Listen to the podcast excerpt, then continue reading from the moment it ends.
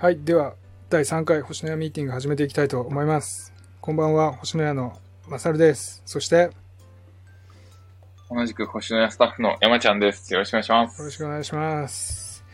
今日は山ちゃん誕生日おめでとうございます。ありがとうございます。今日は山ちゃんの、山ちゃんのあそうだ。誕生日で、はい。そうなんですよ。そうなんですよね。今日山ちゃん誕生日は何回目でございますか？えー、37回目の誕生日を無事に迎えることができました。ああ37歳おめでとうございます。りがとうございます。7月15日。だから37か、もう。いやー、早いな早いなショックだ。さあ、山ちゃん、37歳、星のや的には、世界一の英語アプリ、英語塾を目指している星のや的に、そうですね。どんな感じですか、37歳。いやー、もう焦りしかないです。焦りしかない。それは、その、それはなぜでしょうが、なぜ、なぜ焦ってるのかな、山ちゃんは。いやー、だってもう早くアプリを作ったり、サービスを形にしたりしていかなきゃいけないはっていうので、いはいはい。いろいろとやることいっぱい山積みなんですけどね。まあもちろんね、年齢だけが重なっていくと、すごい焦りますね。まあでも、日々開発のためにいろいろ、いろいろやってるんでしょやってるけども、まあそうですね。なかなか難しいと。はまあちょっとずつ進んではいるので、いはいまはあ全然何も変わってないっていうよりかは、いろいろと試行錯誤しながい。なるほど。ら進んでる部分もあるのでいいんですけどね。まあにしてもちょっと早く形にしないと。っていう、気がついたら50歳とかになったらどうしようっていう焦りが。確かに。まあ世界一のアプリなんで、それぐらい開発にかかるかもしれないけど。時間がそうで。すね。はいはいやでも、ど、どんな、どんなアプリを、英語アプリを作ってるところなんですか？はい。ありがとうございます。英語アプリは、英語を学ぶ人であれば、うんうん。みんなが喜んで使いたくなるような、はいはいはいはい。そんなアプリを考えてまして、はい。まあ、一番大きな、あのーメリットというか、使うユーザーにとってのうんうんメリットとしては、そのはいはい。単語を、英語の単語を楽しく、しかもスピーディーに覚えられるっていう、そういうところが一番の売りなのかなと思ってますね。いや、単語は本当に、もう無限にありますからね。はい。そうですよ。本当に無限限ににあるんで。あります。私の調べたところによると、ネイティブスピーカーの方が、はい。はい。えー平均して2万5千から3万5千単語ぐらい知っている。で、合ってますかね、そんなもんですよね。そうですね。大体そう言われてますね、一般的に。2万5千から3万5千でもしじ、まあ、自由にというか、うん。まあ、き聞いてすぐ分かれば、あの、もうネイティブ並みに喋れると。うんうん。なるほど。3万5千とかでも2万5千って、むちゃくちゃ多いですもんね。いや、そうですね。100個でも多いですよね。はい。100個でも多い、100個でも多いですよ。うん、なので、そうそう考えるとちょっと気が遠くなるんですけど、はいはい。まあでもなんかいきなりちょっと、あのー完成形を自分に求めすぎると、もうなんか嫌になっちゃいますけど、確かに確かに。もう3はい万5ただまあ千とか2万5千目指したらね、もそう山が高すえーぎって登るのやめようかなって最初から。そうですよね。そうですよね。なので、まあ僕たちネイティブスピーカーになる必要はないというか、まあ十分にこねう言いたいことが言えて、相。手の言いたいことが理解できてっていうところを目標にすれば、はいはい、はい。すごいそれで仕事にだって使えるし、はいはい。あの学生なら受験にだって十分使えるんですよね。そうですよね。確かに。はい。もちろん。なので、はい。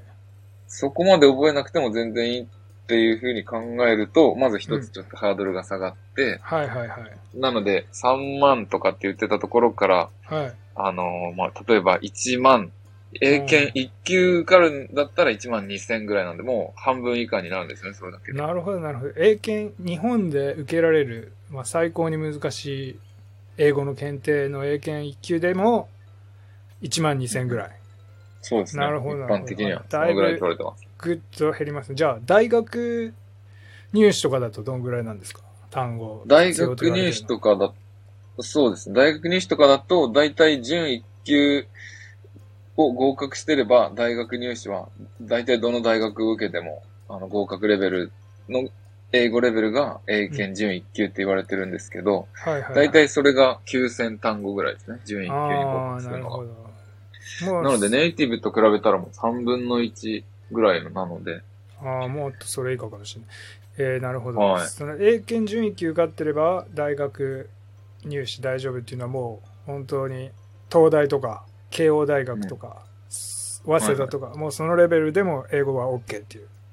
そうですね。準1級はもうそのレベルで、なるほど、なるほど。難しい大学の英語の試験も受かるレベルがそのぐらいですね。準1級合格レベル。はいはい。が9000単語。そうですね。まあ、って言っても多いですもんね。十分。いや、9000覚えてって言われたらもう本当に、ちょっと無理ゲーだなって思いますけど、はいはい。ただそれをこう、別に今月中にとかじゃないですかた 確かに。それは多分無理ですよね、誰でも。いや、そうなんですよ。でもそれをこう何年もかけてやっていいっていうので、一日、あの一日一日ちょっとずつコツコツやれば、全然無理な数字じゃなくなってくるっていう感じですよね。まあ、そうですよね。山ちゃんも、山ちゃん英検1級も受かってますもんね。そうですね。英検1級も最初は絶対無理だなぐらいの、なんだこの英単語はっていうようなのがいっぱいありましたけど、はいはいはい。でも時間をかけて何回も何回も繰り返ししてるうちに、まあ最終的には覚えられるようになりましたかなるほど。ら。はい。や山ちゃんは1万2000は覚えてる感じだな。そう覚え、そうですね。全部覚えてるかどうかは怪しいけど。やっぱり、ま日本で人気の英検と、あと TOEIC ってあるじゃないですか。そうですね。TOEIC でも山ちゃん985点。はい。もうあといあと一歩であと5満点。点。あと5点で満点だと思うんですけど、どうですか？英検1級と TOEIC、そのレベル比べて単語。そうですね。TOEIC の満点と英検1級だったら、単語がどっちの方が難しいっていうのはちょっと、どっはいはい、ちなんですかね。あ、でもやっぱまあ TOEIC も迷うぐらい難しいんだ、やっぱり。そのレベルになると。うーん。というか、英検ははい、7割、7割以上、あの、正解すれば合格しますけど、あ、そうか。あの、そういうことはもうほぼほぼ間違っちゃいけないっていう、そこの難しさがある気がしますね。しかも、問題数めっちゃ多いですからね、TOEIC は。はい。リスニングなので100問、リーディング100問。はい。そうか、そうか。なので、そうなんですよ。リーで、特にリーディングの方はもう、1、2問間違ったらもう満点じゃなくなっちゃう感じななので、なんか毎回毎回ちょっと偏差値というか、他の受験者がどれだけ正解したかで、ちょっと微妙にずれるらしいんですけど、はいはいはいはいはい。満点のボーダーラインが。ただ、いずれにしてもほぼほぼ間違っちゃいけないのに対して、うんまあ、英検だったら7割方正解してれば、あの、合格ラインって言われてるので、そうかそうか。なのでそこがちょっとハードルとしては違いますかね。なるほどなるほど。はい。なので、求められる単語はやっぱり、 TOEIC に出てこないような単語が、英検1級にはたくさん出てきますから、確かに。そういう難しさはありますけどね。でも何問か間違っても大丈夫っていうところはちょっとあるんじゃないかなっていう気がしますね。なるほど、なるほど、なるほど。そういう、そういうことか。プレッシャーもすごいですもんね。だって100問あって、もう2問ぐらいしか落とせないってなったら。うん。うん。確かに。そうなんですよ。それに比べて7英検7割だったら結構余裕を持って、うん。あの、本当に無理なのは思い切って飛ばすとかできますもんね。いや、そうなんですよ。もう、そう、まさにその通り。TOEIC はそれが許されない。まあれ？これ何って思った瞬間にもうすでに behind し始めてますから。そうですよね。TOEIC はしかも時間との戦いだからな。そうそう。そういうのがありますけど。ままあなんで、でもいずれにしてもどっちも単語が必要で、はい、はい。英単語を知らないことには読めないし、うん。書けないし、聞けないし、何もなかなか難しいっていうところがあって、そうでしょうね。はい。なんで、その単語に自分自身もすごい苦労したし、うんうん。一番それがこう、分量が多いというか、そうですね。なんか文法だったら大体文法書一冊とか、はいはいはい。そういうリスニングだったらまあ歩きながら聞き流してっていうのではいはい。ありますけど、まあ単語はもうひたすら単語帳をはい。1万単語分やらなきゃいけないってなると結構な、うん結構なエネルギーになるんですよ。そうですね。頑張らなきゃいけない、あの、時間とエネルギーをかけるのは多分単語の知識になるのかなと思うんですよね。うんうんうん。はい。なので、そこをどうにかちょっとでも楽しく、うんしかもこうちょっとでも覚え、あ、覚えられたなっていう気持ちが、あの、湧くようなうん内容のサービスにしたいなと思ってますね。ああ、なるほど、なるほど、なるほど。はい。具体的には？具体的にはその単語帳を、うん。例えば一周した時に、うん、うん。やった、単語帳一冊最後までやったぞって思って、最初の方を見返した時の、はい。何も覚えてない絶望感があるじゃないですか。ああります、あります。とんでもないことに足を踏み入れてしまったんじゃないかっていうぐらい。本当に覚えてないですよね。びっくりですよ。いや、こんなの載ってたっけっていうのいっぱいありますから。これ変わっ、内容変わってない一周目で二周目って思うのは本当にあいや、りますね。そうですよ。ありますよ。これ、俺の本、俺が買ったのこれだっけぐらい。そうそうそうそう。本当に、本当にあります。そうですよね。なので、で、それが自分はすごい苦しかったので、はいそういうのがずっと続くと、やっぱ英語、あの、単語ってもう私には覚えられないのかもしれないみたいな。うん私はちょっともう向いてないのかもなとか、はいはいはい。そういうような気持ちになっちゃうんですよね。なかなかこう。そんなことが続いてばっかりあると。はい。で、自分もこれ覚えられるようになるのかなっていう不安がやっぱりあったので、うんうんそういうのがこう、少しでも、あの、楽しい気持ちだったりとか、あ、なんかこれちょっとずつ覚えられてるなっていう実感がこう、早く感じられたり、うん。はいはいはい。なってくると、あの、もうちょっと続けようかなっていう風な気持ちが、どんどん強まっていくんじゃないかなと思うんですよね。うん、確かに。なので、確かに確かにそれを、それをできるようなアプリを今、制作しているわけでございあます。37あ。歳になった今で。なるほどなるほど。はい。どんな感じのその中身、どういう風に操作するんですか？やる人は。そうですね。中身としては、うんもう、あの、一番のポイントは、はい。単語を、単語帳みたいな、その、英単語の文字の羅列、で、日本語の意味の、その、日本語の言葉の羅列みたいな。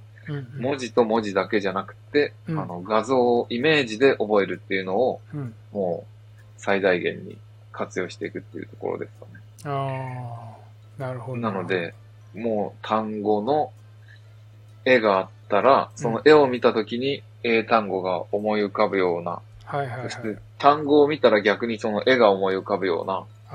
そういう。いう風なことをこう学習の中でとかアプリの利用を通じてできるようになっているそんなイメージ。なるほどなるほど。は結構最近あれですもんね。本でも絵で覚える単語帳みたいなの流行ってたりしい。ます。はいはいはいはい。ありますよね。ありますね。そうなんですよね。ででもそれ本だと、あの、私服、ページの関係で、うん。あの、そんないっぱいな単語できないじゃないですか、一冊に。その一単語一単語ちゃんとイメージ付きでやってたら。確かに。それだもをアプリだったら、かさばらずに。そうですね。何単ね何単語でもイメージ付き確でできると。確かに。そうなんですよ。なるほこれど。そうなんですいいですね。なので、やっぱり、うーん、なんか単語を見て、絵が思い浮かばないと、うん。やっぱり、てか思い浮かぶと、すごいこう、記憶に残るというか、記憶を引き出せると思うんですよね。はいはいはいはいはい。なんかこう、例えば人と話してる時に、前、何々っていうお店に行ったじゃんみたいな話をした時に、はいはいはいやっぱ思い出すのってその行った時の情景とか、そのお店の入り口とか、食べたものとか、はい。そういうこう映像が思い出されてから初めてそのお店の名前が出てくるとか、そうですあのね。、食べたメニューが思い出されるとかっていうのって、全部最初はイメージスタートではい。記憶を引き出して、はいはい。で、それが、あこういう名前だったな、みたいな風に思い出せる。なので、人の顔が思い出せるけど名前が出てこないみたいなことでよくあると思うんですけど、ありますあります。なので、イメージの方がやっぱり先に記憶から引き出すことができて、あで、それに対してこう文字がついてくるっていう、なんかそ、人間の脳みそってそういう風な構造になってるらしいんですよね、どあ。うやら。えー、それってあれなんですか？あの、左脳型とか右脳型とか関係なくやっぱ全員、そんな感じなんですか？ね。全員、もう多分、イメージが先で。イメージが先で、イメージの方が記憶に残って、なのでこう、意味のない、うん。あの、文字とか記号とか数字とかの羅列って、もうなんか本当に覚えるの大変ですけど、大変。なんかそこにこう、映像を紐づけて、意味を持たせれば、それがすごく記憶に残るっていう、なんかそういうようなイメージですかね。なるほどなるほど。はい。いやなのでそういうようなアプリを今作ってます。いや、な早くのでローンチしましょう。なるべく。いつ、いつに完成予定ですか？山ちゃん的には。いやー、ちょっともうだって37歳になったので、はい今。年中には、今年中には、あの、皆さんに使ってもらえるような、もう、あの、もちろんアップデートしたりとか、その、それはね、バグが発生したりとか、はいはい。あとここをもっとこうしてほしいとか、そういうのをつどつど直していったり、ね。あとは、すべての機能が使えるようになってなくって、あの、例えば、2級までならいけるけど、準1級は、うんうん、あの、もうすぐ公開みたいな状態になったりとか、っていう、はいはいはい。いろんなパターンはあり得ますけど、はい。まあ、いずれにしてもちょっと英語の勉強を始めようっていう人たち、方々がはいはいはい。使えるっていうようなものは、もう今年中にリリースしたいなと。いいですね。今日、今ちょうど、下半期が始まったばかりなので、まあ半分、半月過ぎちゃいましたけど、そうですね。じゃあ半年で頑張ってはい。頑張って、作っていきましょはい。頑張ります。う。その単語の、でも結構、うんあ、はいどうぞ。その単語のイメージって、が、アプリの中に出てくるイメージって、はい。静止画だけじゃなくて、動画もあったりしたりするんですか？ショート、ち0.5秒ぐらいの。0.5、1秒ぐらいか。